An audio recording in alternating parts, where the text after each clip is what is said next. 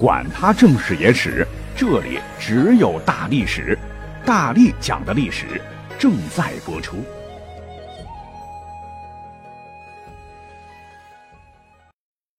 大家好，我是大力丸。所谓是日有所思，夜有所梦。昨天呢，我做梦彩票中了一百万，你猜怎么着？今儿买的彩票，我竟然中了二十元。我觉得梦想成真了，因为那一百万可能是缅甸元。于是呢，我就觉得这个梦还真的蛮神奇。梦啊，不光是我们现代人经常做，其实呢，古今中外大家都做梦。由此，关于梦境的光怪陆离的各种故事便流传下来。光做梦还不行，得预言照进现实，有点应验，这才有点意思。诸如在《正史·史记·秦始皇本纪》就曾真实记录了这么一个事儿，说始皇梦与海神战。如人状，就是说秦始皇嬴政晚年曾做梦与海神大战，海神的形状好像人一样。梦醒之后，秦始皇连忙找人解梦。解梦师说：“水神不可见，以大鱼蛟龙为侯。今上岂似背锦，而有此恶神当除去，而善神可治。”说水神。本来是凡人肉眼凡胎看不见的，水神会用大鱼蛟龙做斥候。现在皇上您上会稽祭大禹，望于南海，而历时客颂秦德，周到恭谨。但若出现这种恶神对您不敬，应当除掉他。秦始皇二话不说，便令浪里白条好身手的秦族带着捕鱼的器具前往海边，杀死了数百条大鱼。并亲自以连弩射海中巨鱼，竟然也射杀一鱼。这个秦连弩可是秦统一六国的黑科技，啪啪啪可以连续激发，是弩进攻强，成为冷兵器时代步兵对抗骑兵的利器。秦始皇竟亲自以九五至尊连发并射，也体现了其挑战海神的意志、除去恶神之决心。但是很遗憾。秦始皇虽贵为千古一帝，但也难逃生老病死。此时不久，秦始皇便在平原津天气燥热、旅途劳顿，突然一病不起，崩殂于沙丘平台，帝国很快土崩瓦解，烟消云散。难道是人不可胜天乎？还是天下苦秦久矣的必然呢？咱们历史上不是常讲吗？秦皇汉武，秦皇汉武哈。除了秦始皇，汉武帝刘彻史上也曾因梦铸成大错，差一点毁了大汉帝国。说年过六十的汉武帝啊，早就没有了当年的英姿勃发、挥斥方遒，而是垂垂老矣，变得骄奢淫逸、固执己见，常常大兴土木、兴兵外邦，又跟嬴政一样沉迷长生。求签问药，重用方士，导致国库空虚，朝廷上下乌烟瘴气，人民生活苦不堪言。而在一天晚上，刘彻呢就做了一个非常奇怪的梦，梦里几千个手持木棍的凶神恶煞的小木头人一直追打他，打呀打打打，打的是噩梦惊醒，他头痛欲裂，而且呢就在似醒非醒的朦胧中，他似乎看到有个黑影就在外面。马上下令叫侍卫追查，结果折腾了一个晚上，掘地三尺也未发现皇宫内有歹人。赶巧不多日呢，又发生了一件谋逆大案，有人举报说公孙敬生和汉武帝的女儿杨氏公主通奸，并在皇宫前皇帝必然经过的池道埋偶人，诅咒汉武帝。这个公孙敬生乃是当朝丞相的儿子。结果一查，果然在道路当中挖出了刻有秦始皇名字的小木人你看，果真有人谋害朕吧！武帝盛怒之下，丞相公孙贺父子被逮捕下狱，惨死狱中，遭灭三族。连武帝亲生的女儿杨氏公主也被诛杀。那这个时候呢，武帝旁边有个叫做江充的小人，趁机造谣说：“啊，真有人用巫蛊诅咒陛下，小人愿替您查清一切。”那武帝就同意了，结果江充是小人得势，大搞株连，因巫蛊之罪被冤杀者达数万人。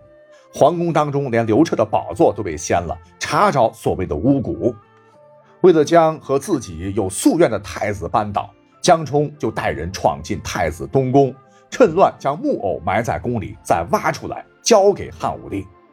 当时汉武帝在外地行宫啊，并未决断，可这一下太子刘据百口莫辩，又看到当时因为巫蛊之祸，千年至死无葬身之地者甚众，是情急之下就矫诏率兵杀死了江充。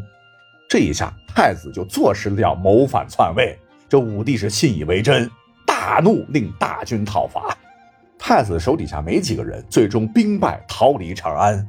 在走投无路之下自缢而亡，太子的子女两个孙子，汉武帝的血脉也全部被牵连致死，甚至连汉武帝曾经最为钟爱的太子以及杨氏公主的生母卫子夫也选择自尽而死，一时间帝国风雨飘摇，直到多年之后，汉武帝才幡然觉悟，啊，因为一个梦自灭三族啊，这是还是人干出的事儿吗？但为时已晚。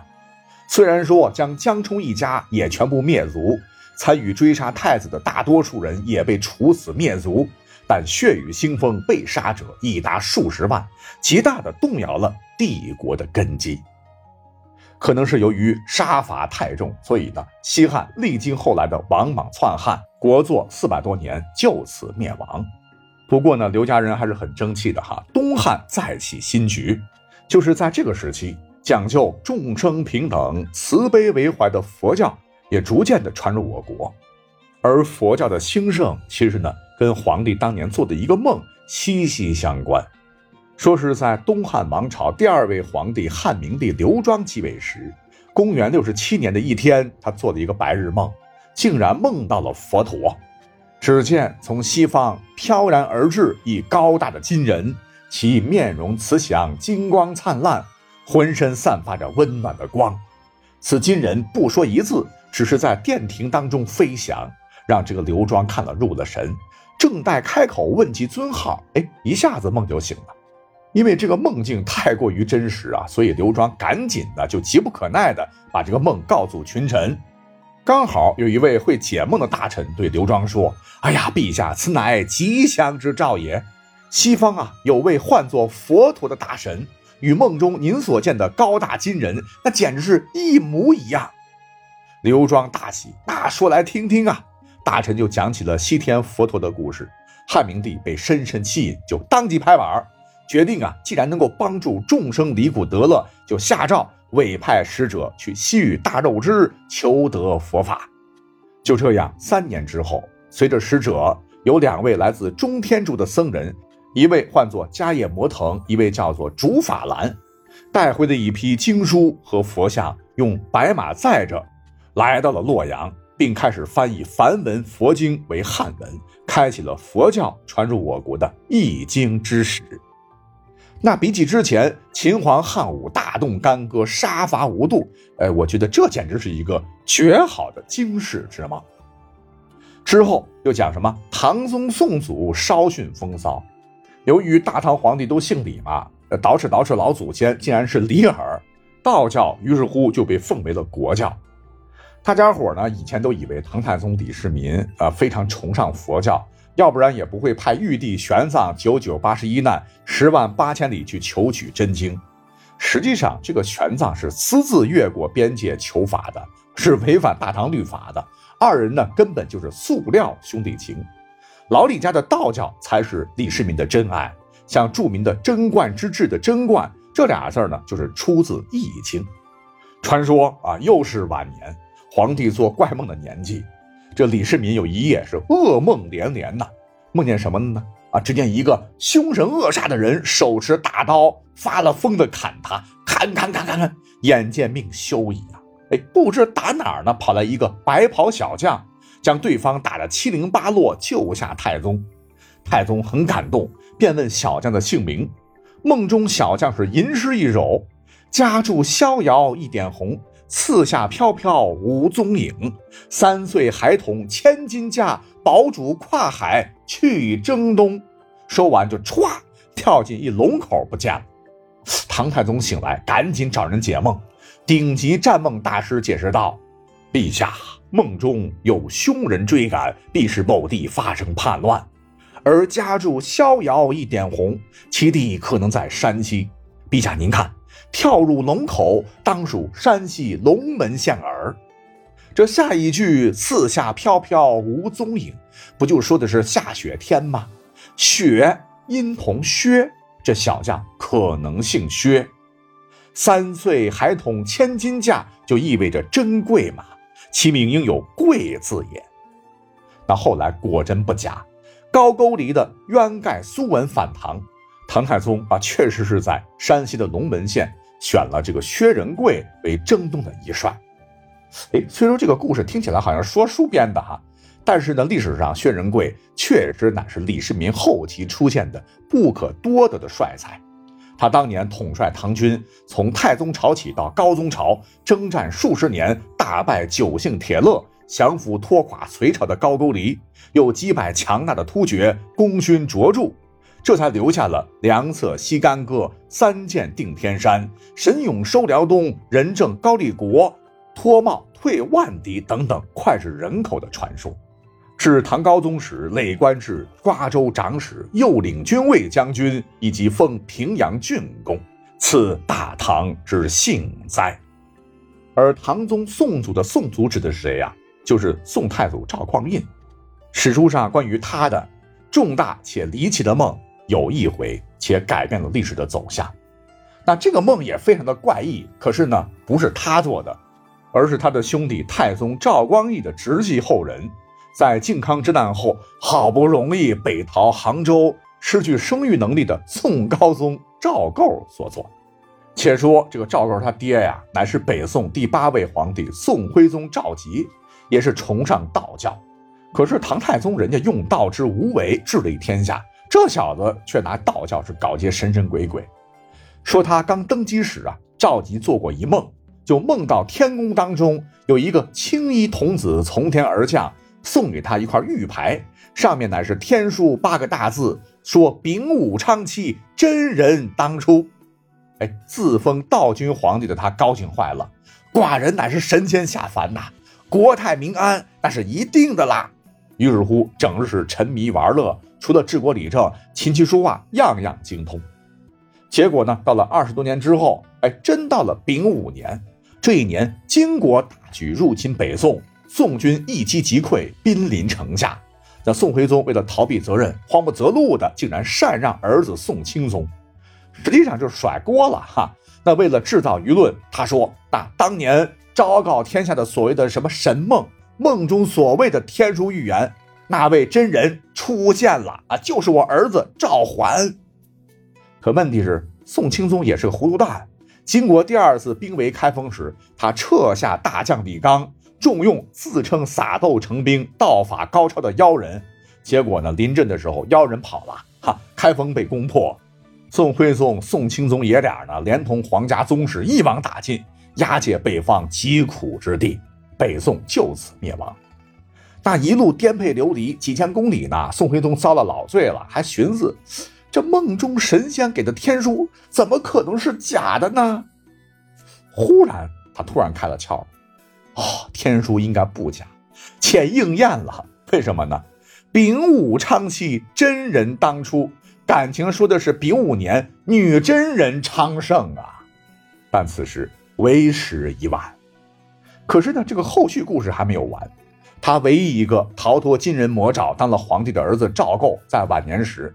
为不能有子嗣继承皇位而天天发愁，结果一天晚上呢，啊，竟然在梦中梦见了宋太祖赵匡胤给他托梦，称武的皇位是你的祖先用的计谋得到的，如今天下西了破落，应当把地位还给武了，或有一线生机。听我的节目是有点累了啊，咱们调试一下。你看六幺八又要来了，粉丝福利哈，如呃。薅羊毛的时候又到了，大家千万别手下留情。手机里边不是都有京东和淘宝吗？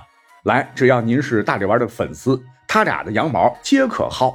请在 APP 搜索框中“京东刘强东家”，输入“大力丸”四个字儿，大力水手的大力，丸子的丸，再加上儿童的这个儿，就可以领取京东红包。六月四号到六月十八号更有大额红包，最高有机会领取一万八千六百一十八元。再来，马总的淘宝搜索框输入“大力重重重”，每日开红包。五月二十九号十点到六月二十号，有机会获得超级红包六百一十八或者其他券。祝您好运。那历史上赵匡胤其实死的比较蹊跷了，壮年早逝，死的是不明不白。百年间就流传有烛影斧声，说是被其亲弟弟赵光义所杀，且诡异的是，太祖留下的几个儿子也都是死于非命。那这就是此地无银三百两了哈。当时老百姓都觉得这事儿啊八九不离十。说赵构梦醒之后甚觉不安，而更巧的是，当时金宋境内一直流传的一个惊世传闻，称当年宋朝官员去拜贺金太祖完颜阿骨达登基时。竟然意外发现其长相极其相似画像中的宋太祖赵匡胤，坊间就流传说完颜阿骨达就是赵匡胤为其弟夺其子位地位而转世复仇而来的。当时别说市井百姓相信这个，连宋高祖生母韦太后都信。当他听得赵构此梦之后，再联想到这个传言啊，觉得是非同小可，就力劝赵构。不如啊，咱们再找寻太祖一支的血脉，以解世代恩怨。这高宗很大程度上就听从了韦太后的意见，最终赵光义的六世孙宋高宗赵构就从宋太祖的直系血脉当中挑出了其七世孙赵胜继承大统，是为宋孝宗。巧合的是，北宋自打宋太祖陈桥兵变、黄袍加身开始，一直到宋钦宗被俘，一共有九个皇帝。而南宋从宋高宗赵构偏安一隅开始，到陆秀夫抱着宋末帝赵昺跳海，不多不少也是九个皇帝。更为巧合的是，和北宋打了百年的大辽皇帝也是九个，和南宋打了大半辈子的大金，除了半日的皇帝金昭宗不算，竟然皇帝也是九个。这也许是历史上一个极小极小的小概率事件吧。